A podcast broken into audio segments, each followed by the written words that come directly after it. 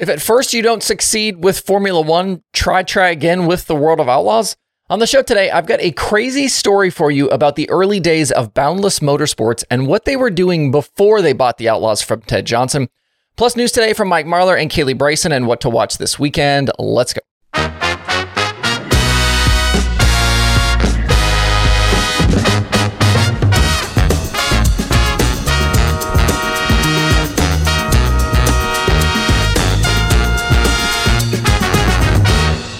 It's Thursday, October 26th. I'm Justin Fiedler. This is Dirt Tracker Daily. I'm going to kick this final show of the week off with a little bit of history and a story for you. In the midst of all of this sprint car unrest, I've done a bunch of research this year around the history of the sport, and that includes the history of the World of Outlaws. You've seen snippets of my research pulled into various daily shows along the way, including most recently uh, about the Gum Out series from two weeks ago. And I did a daily back in January about the two previous attempts by competing sprint car series to overturn the Outlaws' reign at the top. I'll link to that daily show below if you haven't seen it. It's a you know good uh, history about when those two other ha- uh, times happened. When researching the World of Outlaws, though, uh, an obviously pivotal point in history is the Paul Kruger slash Boundless slash Dirt Motorsports period that ultimately morphed into World Racing Group, which is what we still have today.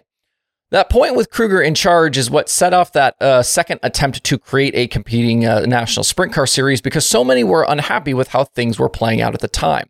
And that was the NST in 2006, which eventually folded after one season.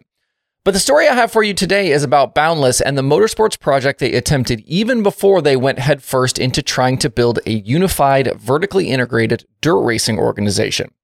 Before Dirt Motorsports and Boundless, there was a precursor organization called GPX Partners LLC.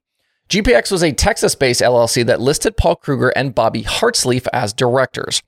For those of you that remember back to Boundless and Dirt, Hartslief was at one point the CEO of Boundless under uh, Paul Kruger before resigning his position in 2005.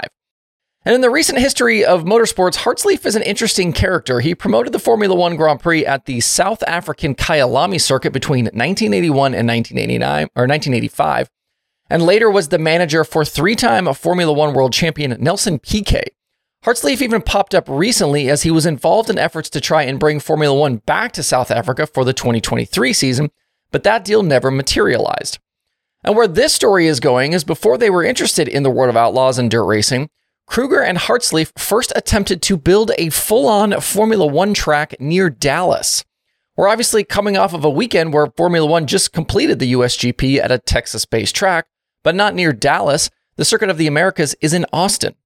Late in 2002, GPX issued a press release announcing the acquisition of more than 1,400 acres in Waxahachie, Texas, just south of Dallas, where they had plans to build, wait for it, Boundless Motorplex. The facility was going to include a 3.2 mile FIA and FIM approved road course, plus motocross village and a 50 acre jet ski and boat racing lake. The FIA and FIM approval would have allowed them to pursue both Formula One and MotoGP. Their plans included 100,000 grandstand seats, trackside condos, skyboxes, an RV resort, racing schools, a business park, and even an 18 hole golf course. The estimated project cost was $100 million, and they initially planned on being operational by 2004. But outside of the press release and some paperwork, nothing else ever really happened at the track. And obviously, it was never built. A year later, Kruger, Hartslief, and Leslie Wolf and the rest of the Boundless founders had shifted their attention to dirt racing in their pursuit of Ted Johnson's World of Outlaws and Glenn Donnelly's Dirt in the Northeast. As a side note here, Hartslief's connection with Nelson Piquet even turned into an attempt by a Brazilian driver to transition to the World of Outlaws in 2004. Past Formula 3 racer Ricardo Mauricio uh, uh, raced at Las Vegas in 2004 in a car owned by Doug Lippincott. He didn't make the feature, but to this day still competes in motorsports, including in Stock Car Brazil. All right, let's move on to some current day uh, dirt racing stuff. And what's probably the uh, biggest dirt late model driver change we've had so far in 2023. It was announced yesterday that Mike Marlar is departing the Ronnie Delk owned team after a 10 year run together. Something like almost 75 wins for the pairing, plus the 2018 World of Outlaws Late Model Series Championship. In 74 races in 2023, Marlar had 11 victories, including three with the Outlaws, three with Lucas, and a Flow Series score at Eldora. He was also a prelim night winner back at the Dirt Late Model Dream in June.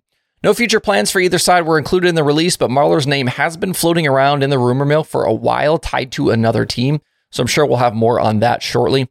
Things have been fairly quiet for the Late Model Silly season this year. We had the Will Harrington to Barry Wright move, Spencer Hughes from PCC to JCM, uh, Ryan Gustin pairing with Todd Cooney, and then the Longhorn house car change with Tim McCreadie out and Brandon Sheppard in. I'm sure there are other moves coming, but the bigger intrigue for 2024 might be who decides to race with which series or go with a pick and choose schedule. Will the Lucas Chase convince more teams to jump in next year, or will it turn drivers off after what happened at Eldora? Can Steve Francis again build a sizable field of full time outlaws and hold on to a bunch of them by World Finals like he did this year? And will some of the regional racing draw guys back in, especially with tours like Hunt the Front bumping up to a $50,000 payout for their champion? There will again be no lack of options for the dirt late model teams.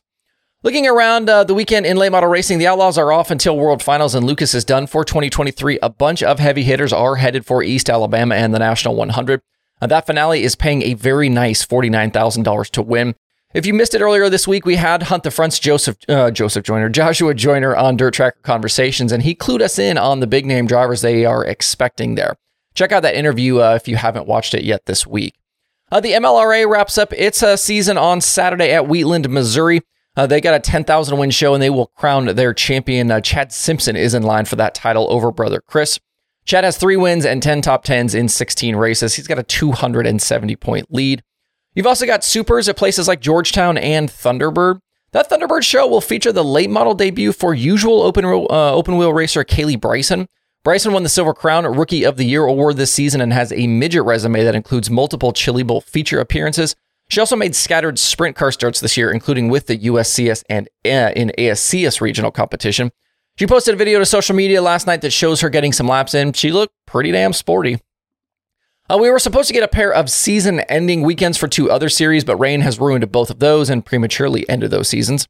First was the USAC Sprint Cars at Red Dirt Raceway in Oklahoma. Their two nights are canceled. Uh, Justin Grant is officially the national sprint car champion. This is JG's second consecutive title. He got it done with an insane run to the finish that started in late July. After two nights outside the top 15 at Macon, Grant ran wild over the last 17 races, finishing eighth or better in 16 of them, which included eight victories. He swept the SmackDown at Kokomo and won two of the last three races on the calendar. He topped multi time champ Brady Bacon and Emerson Axsom in that final rundown. With uh, Silver Crown and Sprint Car seasons done, the only thing left for USAC is the Midgets. Their West Coast swing to close the year starts on November 14th at Bakersfield. Logan Seavey has a sizable lead for that championship. Also, uh, with the Grant Junghans Memorial washed out for Friday at Lakeside, the US MTS modified season is complete. We already knew Rodney Sanders was the series champion. He got it done with five wins and 27 top 10s in 33 races. USMTS will hold their banquet in January in Kansas City. As for some racing, we will get to see the uh, uh, ASCS Short Track Nationals kickoff tonight at Texarkana 67 Speedway. This was postponed from a couple of weeks ago. Saturday is $20,000 to win, and they've got 60 plus 360 sprint cars on the entry list. Sam Hafertepe Jr. is the defending event winner, but that happened at the I 30 Speedway, which is now closed for good. The ASCS title has already been awarded to Jason Martin. You can watch the Short Track Nationals all weekend over on Flow. Short Track Super Series, uh, South Region has their final event of the year this weekend at Georgetown Speedway. $7,000 to win on Saturday night, plus a full card of other divisions, including 602 Sportsman and the aforementioned Super Late Models. Out in California, the NARC Sprint Cars are at Kern County with just two races left in their season. After Saturday, their final show is November 4th at the Stockton Dirt Track.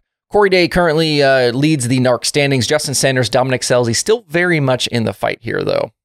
At Bridgeport Speedway, it's Sprint Toberfest weekend. They've got 410s, uh, new sprints, and the USAC East Coast Sprint cars all on the card there. 410 field looks like it'll be very solid. I've seen names like Justin Peck, Danny Dietrich, and Kyle Reinhardt. I'm sure other Central PA guys will make that tow. And not too far from where I sit, currently the DIRTcar World Short Track Championship is going on today through Saturday at Charlotte. Haven't heard a total car count, but it's big. Uh, they'll have packed days of action for Pro Modifieds, Pro Late Models, Sport Compacts, 602 Late Models, Pro Stocks, Sportsman, Mini Stocks, and Crate Sportsman. You can watch that one live all weekend over on Dirt Vision. All right, that's it for today's daily streaming schedule, analytics, news, and more at dirttracker.com. You can uh, follow Dirt Tracker on social media everywhere at Dirt Tracker. You can get merch at shop.dirttracker.com. Hope you guys have a great Thursday out there. We'll see you right back here on Sunday.